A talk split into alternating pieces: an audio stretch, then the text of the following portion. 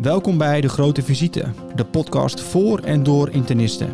In deze podcast bespreken we actualiteiten, casuïstiek, richtlijnen en overig internistisch relevante materie. Welkom, mijn naam is Bas Blok, podcasthost bij De Grote Visite, de podcast voor en door internisten. We horen onszelf immers zo graag praten. We nemen vandaag op vanaf de internistendagen en bij mij aan tafel zit mijn co-host Anna Verhulst. Hey Bas. En vandaag spreken wij met dokter Nick de Jonge, internist-hematoloog, over zijn publicatie over de behandeling van neutropene koorts. Welkom Nick. Ja, hartelijk dank. Um, wij willen natuurlijk altijd graag wat meer weten over onze gasten. Dus uh, als eerste vraag, wat uh, voor beroep zou je eigenlijk zijn gaan doen als je geen dokter was geworden? Ik denk dat ik dan piloot uh, zou zijn geworden. Ja. ja. Nou, dat zijn toch wel de twee beroepen die ieder jongetje ambieert. dokter of piloot. Nou ja, ja, en ik zie het ook, de luisteraar kan het niet zien. Maar Nick zit hier ook gewoon in een prachtig, ik weet niet of het donkerblauw pak is. Ik denk als we je een pet opzetten en je bij, bij Schiphol naar binnen laten lopen, dat het zo... Uh, ja, alles om de rij te vermijden. Ja, nog een klein glimmertje op je schouder en je kan zo uh, vooraan. Um, maar goed, we gaan het verder hebben over je publicatie over korte versus lange behandeling van de koorts. Die je ook als toppublicatie hier presenteert op de internistendagen. Um, en om te beginnen, wat was er eigenlijk al een beetje bekend over de optimale behandelduur van uh, voorafgaand aan jullie studie? Ja, dus uh, de studie is eigenlijk bedacht. eigenlijk meer uit een soort frustratie, omdat in het ziekenhuis waar ik werkte de antibiotica-duur op de hematologie echt extreem lang was. En uiteindelijk werden daar toch vragen over gesteld van ja, hoe zinvol is het om eindeloos die antibiotica door te zetten als patiënten helemaal geen infectie blijken te hebben. En dat is eigenlijk de aanleiding geweest om te kijken of dat echt uh, of dat wat verkort kon worden. Um, en het is zo dat in de jaren 70 er twee uh, kleine studies zijn gedaan, waaruit kwam dat in de korte behandeling patiënten meer gram-negatieve sepsis hadden en ook vaak overleden. En dat is eigenlijk de reden geweest dat sinds de jaren 70 hematologen eigenlijk altijd de antibiotica hebben voortgezet tot het einde van neutropenie. Wat nou, voor misschien iedereen die dat niet weet, soms 14 tot 21 dagen is. Ja. En hoe was dat dan in Nederland? Maar? Deden we dat allemaal hetzelfde of verschilden we daar heel erg in? Nou, dat was eigenlijk niet zo. Het is uh, zo dat in uh, het Erasmus Medisch Centrum, dat was eigenlijk een van de eerste centra die heel kort behandelden, namelijk drie dagen. En dat deden ze ook uh, bij patiënten die geen infectie hadden, maar wel nog koorts. En dat was iets, ik denk, denk, dat dat ook wel echt bij Rotterdammers past. Best wel een beetje een cowboy-actie werd dat gezien in Nederland. en eigenlijk was daar ook helemaal geen bewijs voor op dat moment. Maar Lennart Slobbe, infectioloog, die heeft laten zien dat dat eigenlijk hartstikke goed kon. Dat was toen in een retrospectieve studie, maar dat vonden wij niet goed genoeg. Dus wij hebben uiteindelijk ervoor gekozen om dat in een gerandomiseerde studie te doen. En daar hebben we dus ook een beurs voor gekregen om dat onderzoek te doen in zes centra. En Dick, kan je kort jullie onderzoeksopzet toelichten? Wat hebben jullie onderzocht bij welke populatie?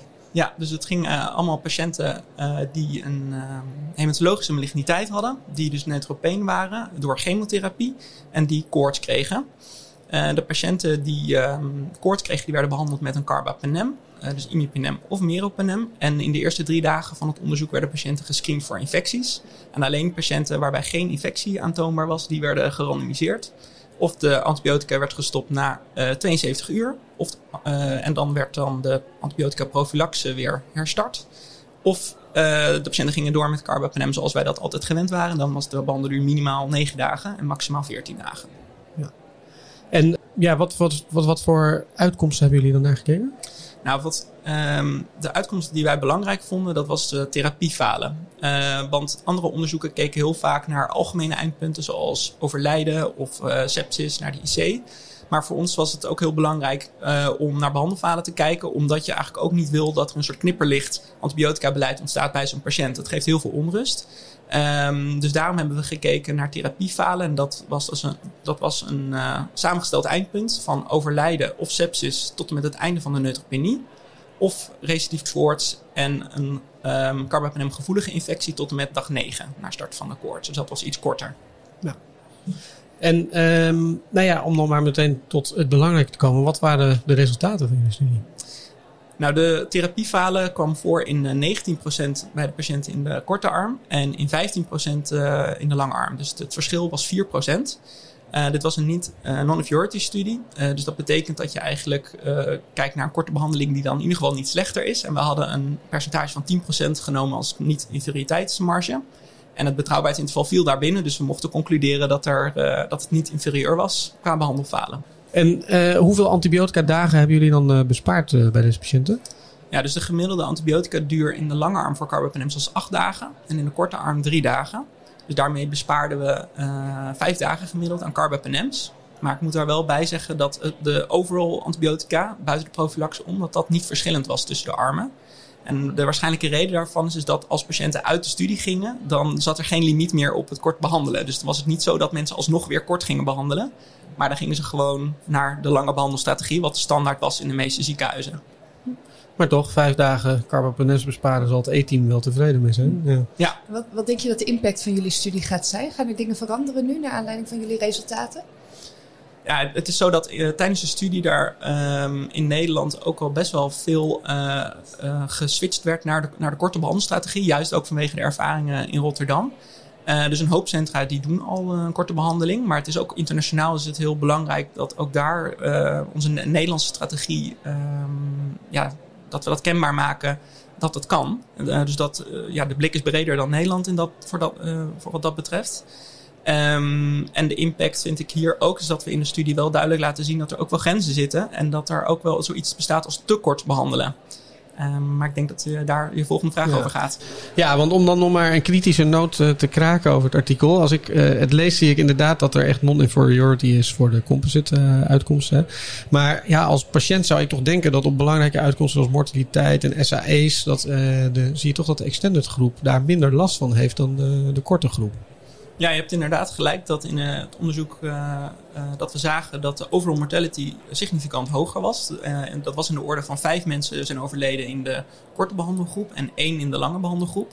Maar als je gaat kijken naar de oorzaken van het overlijden, dan zie je eigenlijk dat dat met name gedreven wordt door candidemieën en niet carbapenemgevoelige oorzaken, zoals bijvoorbeeld progressieve leukemie, waarvan ik echt zeker weet dat dat echt niks met antibiotica te maken had. Maar het verschil is er, dus we hebben het heel serieus genomen. Maar wat we bijvoorbeeld ook zagen, is dat, dat we meer carbapenem ongevoelige infecties zagen in de korte arm.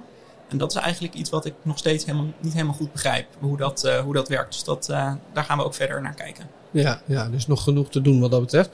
Um, ja, en als ik het zo zie, volgens mij hebben jullie dit in zes centra uitgevoerd. En ik kan me voorstellen dat dat echt wel een behoorlijke klus is om deze studie en alle neuzen in al die centra dezelfde kant op te krijgen. En hoe, ja, hoe heb je dat ervaren? Wat ging daar goed in en wat zijn uitdagingen?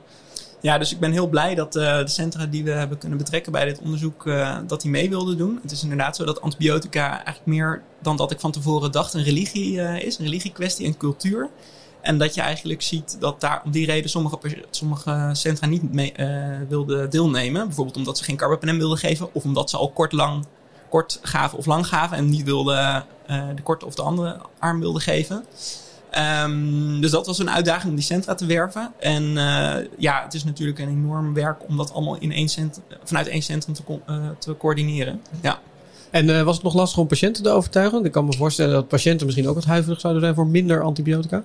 Ja, dus dat dacht ik eigenlijk ook. Maar uh, onze hematologiepatiënten zijn gelukkig heel erg gewend om aan wetenschappelijk onderzoek mee te doen. En ik heb alle patiënten al bij de opname van, voor de chemotherapie al voor de koord gevraagd. Want we zagen eigenlijk dat tijdens de koord dat dat eigenlijk niet haalbaar was, omdat patiënten dan niet meer mee wilden doen. Dus we hebben een als dan informed consent afgenomen. En uh, ja, eigenlijk bijna alle patiënten wilden deelnemen. Wat mij wel opviel is dat mensen met een migratieachtergrond vaak niet mee wilden doen. En dat vind ik zelf jammer. Dus dat is wel een groep die hier ondervertegenwoordigd is. En weten jullie wat de reden was dat zij niet mee wilden doen? Ik denk dat dat ook een uh, groot deel cultuur is. En ik, uh, ja, ik werk nu in het AMC, waar we veel migrantenpopulaties hebben. En je ziet eigenlijk wel vaak dat daar wat meer sceptisch is over, over medisch beleid uh, over de hele linie. En dat zo'n onderzoek dat dat, ja, dat, dat uh, ja, toch leidt tot uh, wat sceptisch en dan niet daaraan mee willen doen. Oké. Okay. Ja. En misschien leuk om qua tijdspad. Hè? Er zit natuurlijk een. je bedenkt zo'n studie, dan ga je het uitrollen, uitvoeren, resultaten analyseren, artikels schrijven. Hoeveel tijd zat er nou tussen het moment dat jullie het idee kregen voor deze studie en dat de resultaten uiteindelijk zijn gepubliceerd? Ja, dat heeft best wel wat jaar tussen gezeten. Dus uh, het uh, eerste protocol, ik moest het ook even terugzoeken in mijn mapje. Dus in 2011 is het eerste opzet van het protocol gemaakt.